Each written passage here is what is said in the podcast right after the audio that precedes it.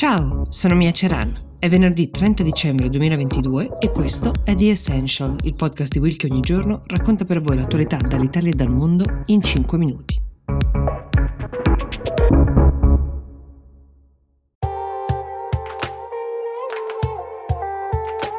Ciao, sono Silvia Boccardi.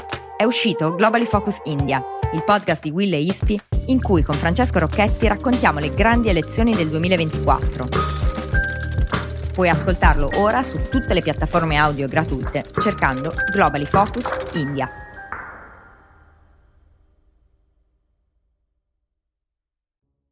Vi ricordate di quell'iniziativa che avrebbe portato dei medici cubani in Calabria per aiutare il servizio sanitario che da anni fatica in questa regione per riempire le posizioni vacanti? L'accordo era stato trovato lo scorso luglio, però per una serie di lungaggini burocratiche e di polemiche, i primi 50 medici sono arrivati appena ieri. In totale i contratti nell'arco dei prossimi tre anni dovrebbero essere 497. Vediamo un attimo però perché questa iniziativa ha scatenato così tante polemiche. Allora, l'idea è del presidente della regione Roberto Occhiuto, un uomo di Forza Italia, è stato eletto nel 2021 in quell'incarico. L'accordo è stato siglato con una società cubana di intermediazione, è una società a partecipazione statale, ora vedremo perché questo è importante, e funziona più o meno così.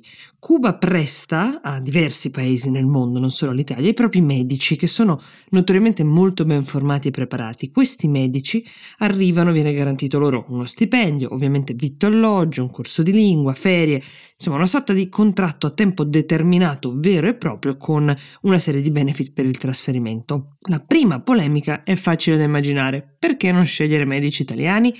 La risposta è anche facile però perché in Calabria da anni i concorsi vanno deserti, le difficoltà di bilancio nel sistema sanitario della regione rendono poco appetibile lavorare negli ospedali dei vari comuni calabresi e anche i medici calabresi stessi spesso preferiscono trasferirsi a lavorare in altre regioni. Il tema dell'assenza di personale nelle strutture calabresi è cronica, sono più di 2400 le posizioni um, da coprire, riguardano medicina, chirurgia d'accettazione d'urgenza, terapia intensiva e rianimazione, chirurgia generale, pediatria, malattie dell'apparato vascolare, ortopedia, ginecologia e ostetricia e tante altre. I primi ad opporsi all'ingaggio dei medici cubani sono stati i sindacati e poi l'ordine dei medici calabresi che però poi si è diciamo ricreduto dopo che sono state modificate una serie di clausole di questi contratti. L'altra polemica invece però riguarda la società di intermediazione utilizzata per questo accordo, quella che citavo prima. I medici cubani verranno retribuiti dalla regione Calabria circa 4.700 euro al mese lorde. Di queste 1.200 andranno ai medici, che lavoreranno quindi, se fate il calcolo, per circa 7 euro l'ora 3.500 invece andranno a questa società di intermediazione a partecipazione statale cubana, quindi in buona parte allo Stato cubano che trattiene un'ampia fetta dei guadagni di questi professionisti.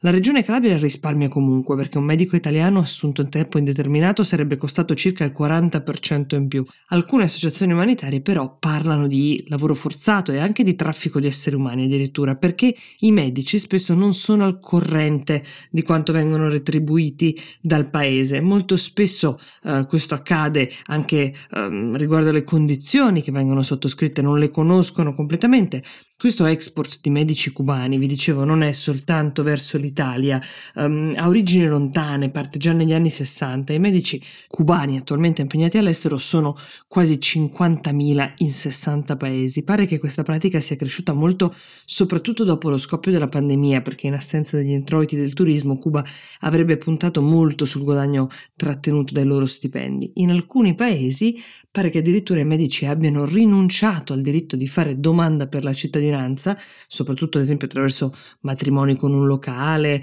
e anche che qualora dovessero decidere di abbandonare prima del tempo stabilito questo progetto, quindi il contratto, verrebbero bollati come traditori e non potrebbero rientrare a Cuba per otto anni, questo sempre tra le condizioni uh, di questo contratto capestro. Va detto che nel caso del contratto italiano è stata inserita come parte dell'accordo nell'accordo, una clausola che garantisce che l'adesione sia su base volontaria e con piena consapevolezza dei termini dell'accordo, quindi sapendo anche quanto viene trattenuto dal proprio stipendio e quali siano le limitazioni. Non ce ne sono, tra l'altro, sulla possibilità di richiedere un'eventuale cittadinanza, avrebbero gli stessi diritti che avrebbero senza aver firmato quel contratto. Insomma, pare che l'accordo in fondo possa rivelarsi più vantaggioso per la Regione Calabria e per i pazienti che potranno finalmente accedere ai servizi che il sistema nazionale dovrebbe garantire, che non per i medici stessi che li erogheranno.